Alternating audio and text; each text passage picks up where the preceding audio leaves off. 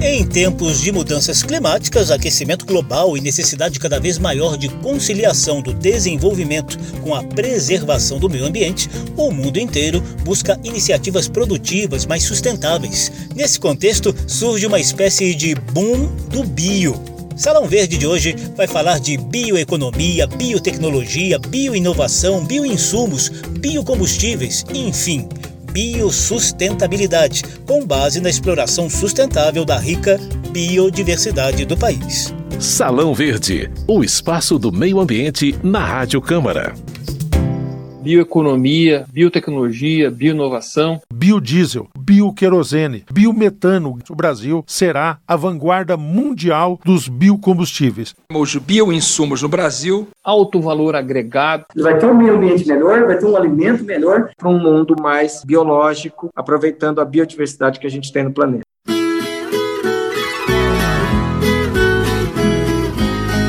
Todo mundo sabe, o prefixo bio quer dizer vida. Já tem um certo tempinho que o prefixo vem acompanhando outras palavras ligadas aos meios de produção e ao avanço de tecnologias modernas de menor impacto ao meio ambiente. Ultimamente, temas que trazem essa palavrinha mágica têm até facilitado a difícil relação de ambientalistas e representantes do setor produtivo no Brasil, inclusive o agropecuário. Eu sou José Carlos Oliveira e vou mostrar aqui no Salão Verde essa aproximação registrada em debates promovidos por frentes parlamentares na Câmara dos Deputados e baseados em estudos científicos bem respeitados.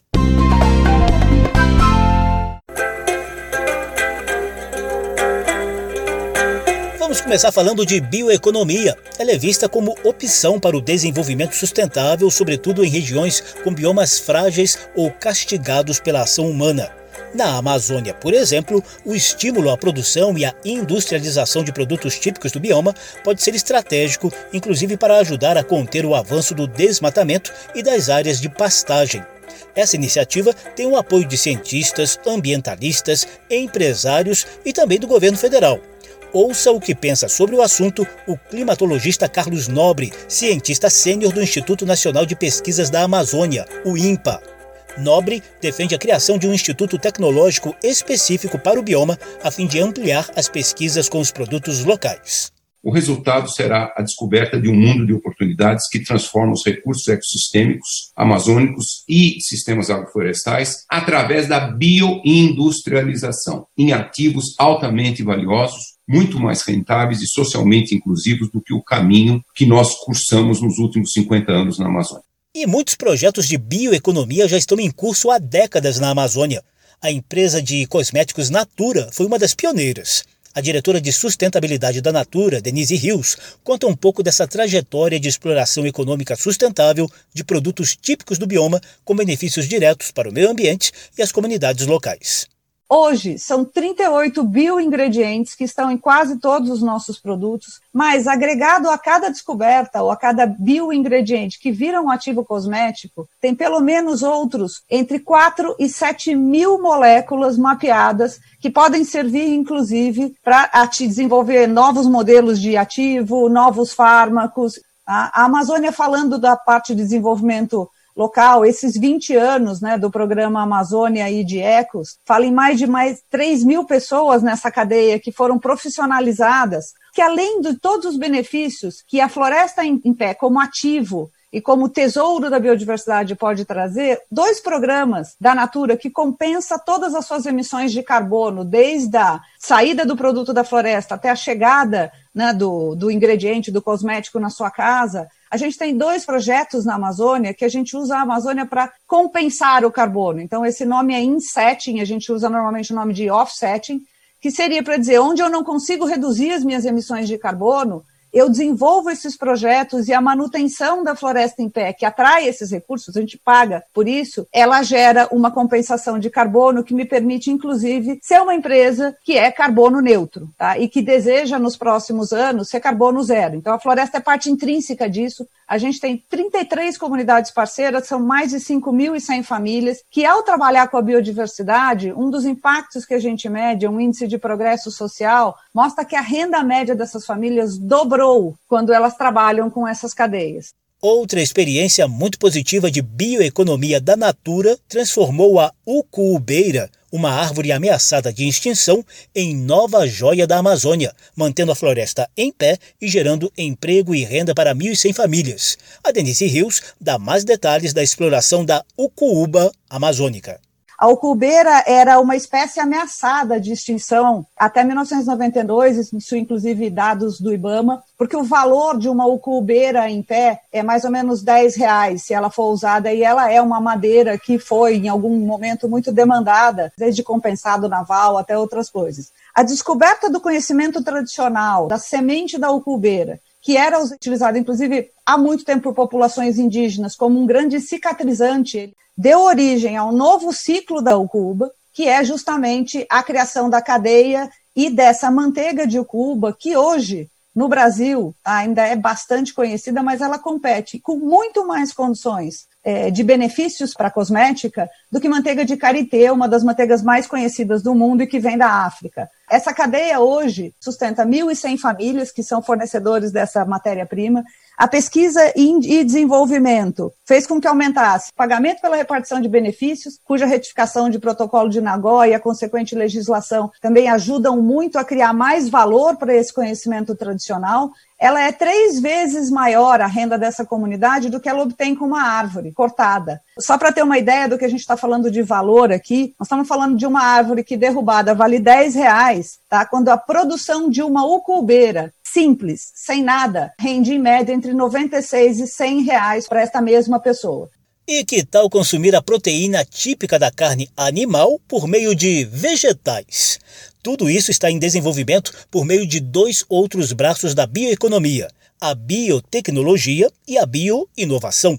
Quem dá os detalhes desse negócio rentável é o Gustavo Guadagnini, gerente da Good Food Institute, uma organização internacional que pesquisa o uso de vegetais como alternativas para carne, laticínios e ovos e também como alternativas aos produtos da agricultura animal convencional. E aqui é uma mudança exatamente através da biotecnologia. Então, nós estamos aprendendo a trabalhar os nossos vegetais e a fazer produtos de base vegetal que começam, inclusive, a ter as características daqueles que são feitos de origem animal. Hoje em dia é possível comer um hambúrguer feito de plantas que você nem percebe que não é um hambúrguer animal, e isso é biotecnologia de ingredientes, é a gente aprendendo a manusear os vegetais de formas novas. Também tem uma ala da tecnologia que são a dos tecidos cultivados, então agora é possível reproduzir células e fazer a carne a partir da reprodução de célula, e é exatamente isso que a gente quer conectar com todas as espécies amazônicas, né? Foi falado aqui a respeito dos peixes, etc. A gente pode também explorar essas espécies do ponto de vista das células, fazer carne, fazer couro a partir do cultivo celular, e isso é biotecnologia na veia e é uma tecnologia extremamente disruptiva. E também um, um terceira ala da tecnologia que é a fermentação. Então a gente manusear os fungos e bactérias para que eles gerem proteínas de alto valor agregado e no final também a gente consiga fazer esses produtos que já são aqueles que os consumidores querem comer, aquilo que é parecido com a carne, mas foi feito através da biotecnologia de inovações no ramo dos ingredientes. E esse setor eu acredito que tem três grandes oportunidades que a gente precisa saber. A primeira é exatamente a oportunidade de negócios, né? Aqui eu trouxe uma previsão da IT Kearney, é uma dentre muitas, e de acordo com a previsão deles, as proteínas alternativas ocupam um espaço super importante disso, sendo que as tecnologias de carne cultivada em 2040 podem valer 630 bilhões de dólares do tamanho de mercado global, e as carnes vegetais e proteínas que vieram de fermentação valendo 450 bilhões de dólares.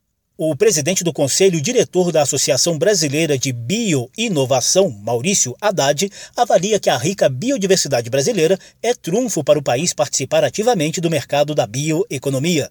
Somente na União Europeia, a bioeconomia, ela movimenta mais de 2 trilhões de euros e está relacionada a mais de 18 milhões de empregos. Nos Estados Unidos, no ano de 2016, os produtos de base biológica, eles acrescentaram mais de 450 bilhões de dólares ao, ao PIB, sendo responsável por mais de 4,6 milhões de postos de trabalho.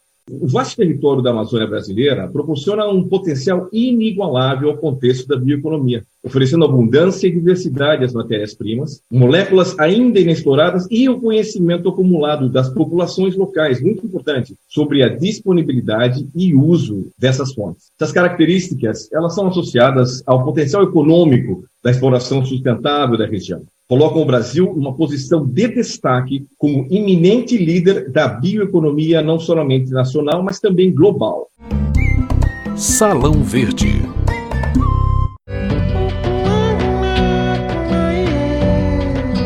Que é preciso fazer para viabilizar esse boom da bioeconomia no Brasil? Esse tema foi debatido recentemente na Frente Parlamentar da Bioeconomia, inclusive com a presença do vice-presidente da República, general Hamilton Mourão, que também coordena o Conselho Nacional da Amazônia. Mourão anunciou estudos sobre mapeamento dos produtos amazônicos, infraestrutura e financiamento para, segundo ele, transformar o Brasil em uma potência agroambiental uma vertente de financiamento e infraestrutura, buscar fontes, seja por recolhimento de taxas das indústrias que estão estabelecidas na Zona Franca de Manaus, e a partir daí aportar esses recursos no Centro de Biotecnologia da Amazônia, que nós estamos já buscando transformar numa fundação pública de direito privado, de modo que ele descolhe ali da Zona Franca, como está hoje, e passe a ser efetivamente um centro de pesquisa e desenvolvimento. Para o coordenador da Frente Parlamentar da Bioeconomia, deputado Alexis Fontaine, do Novo de São Paulo, esse é o caminho do desenvolvimento sustentável no bioma. A Amazônia sempre tem uma discussão muito polêmica entre a primeira via, que seria um isolamento preservacionista de não se mexe nada, uma segunda, que seria um desenvolvimentista, que seria agricultura, pecuária e mineração extrativista, mas, eu acho que cada vez mais intenso, inclusive nesse governo, é o desenvolvimento sustentável da Amazônia,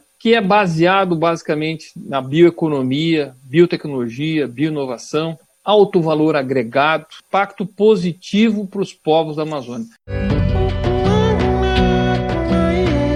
Coordenador da Frente Parlamentar Ambientalista, deputado Rodrigo Agostinho, do PSB de São Paulo, também é entusiasta de alternativas produtivas que mantenham a floresta em pé.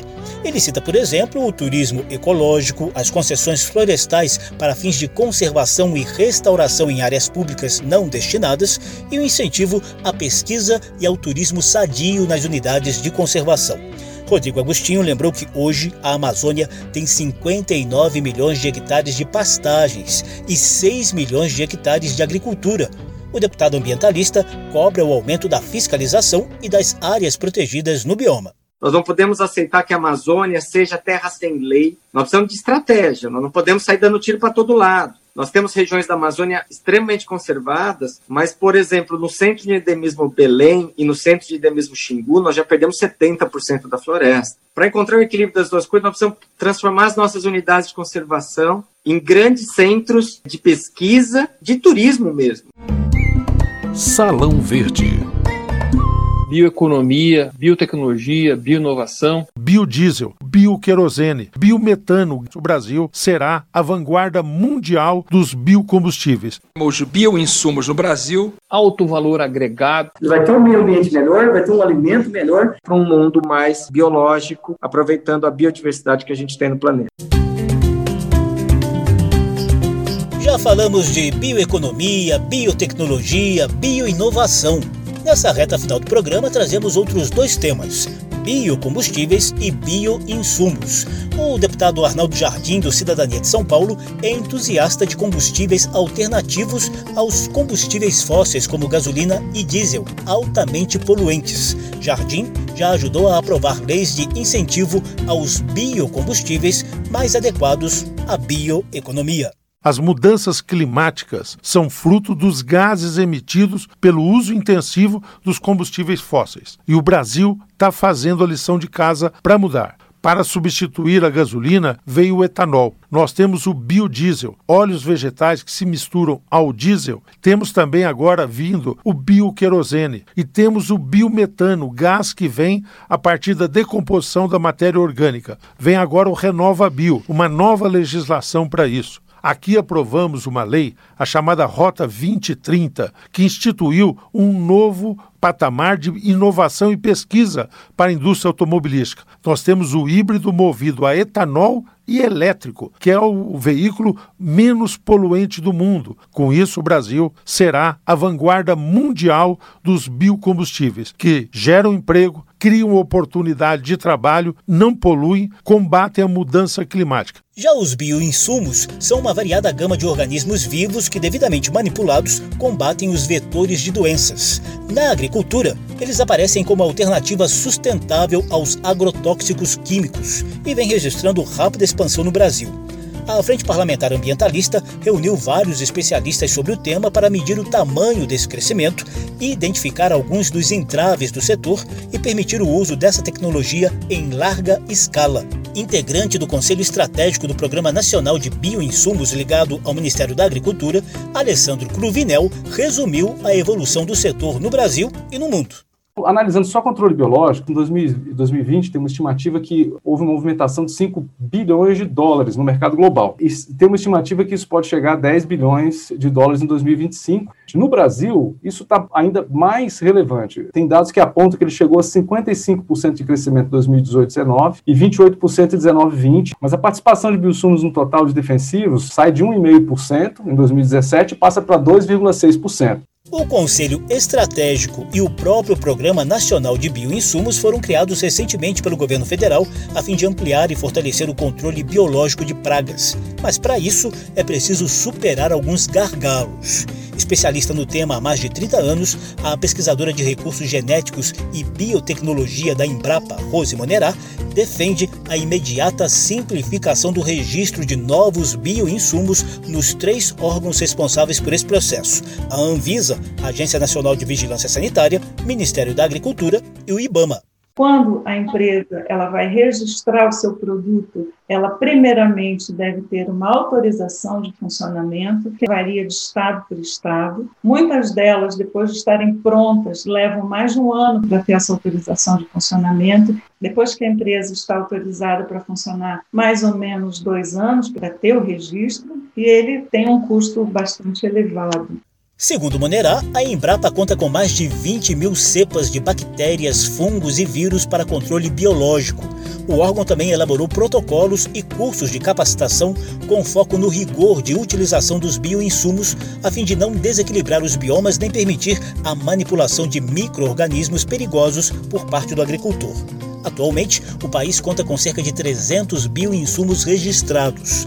O presidente do Grupo Associado de Agricultura Sustentável, Rogério Vian, garantiu que é viável o uso em grande escala do controle biológico de pragas agrícolas. Esse é o que a gente tem que pensar. Ele vai ter um meio ambiente melhor, vai ter um alimento melhor, colaborador dele mais satisfeito trabalhando com um produto biológico, uma tecnologia perfeitamente viável, desde o micro, do cara que planta meio hectare, zero um hectare, é o cara que planta 100 mil hectares. Vian era produtor rural convencional, mas desde 2005 migrou para a produção orgânica. Hoje ele produz soja orgânica em grande escala na zona de amortecimento entre o Parque Nacional das Emas e o Rio Araguaia, em Goiás. O uso de técnicas sustentáveis, como os bioinsumos, já permitiu inclusive a identificação de oito onças na região, hoje monitoradas por GPS. Segundo Rogério Vian, o Grupo Associado de Agricultura Sustentável conta com 6 mil agricultores em todo o país. O boom das alternativas biológicas foi o tema de hoje. Salão Verde falou um pouquinho de bioeconomia, biotecnologia, bioinovação, bioinsumos, biocombustíveis, tudo isso baseado na rica biodiversidade brasileira. O programa teve produção de Lucélia Cristina, edição e apresentação de José Carlos Oliveira. Se você quiser conferir de novo essa e as edições anteriores, basta visitar a página da Rádio Câmara na internet e redes sociais e procurar por Salão Verde. O programa também está disponível em podcast. Obrigadíssimo pela atenção. Tchau. Salão Verde, o espaço do meio ambiente na Rádio Câmara.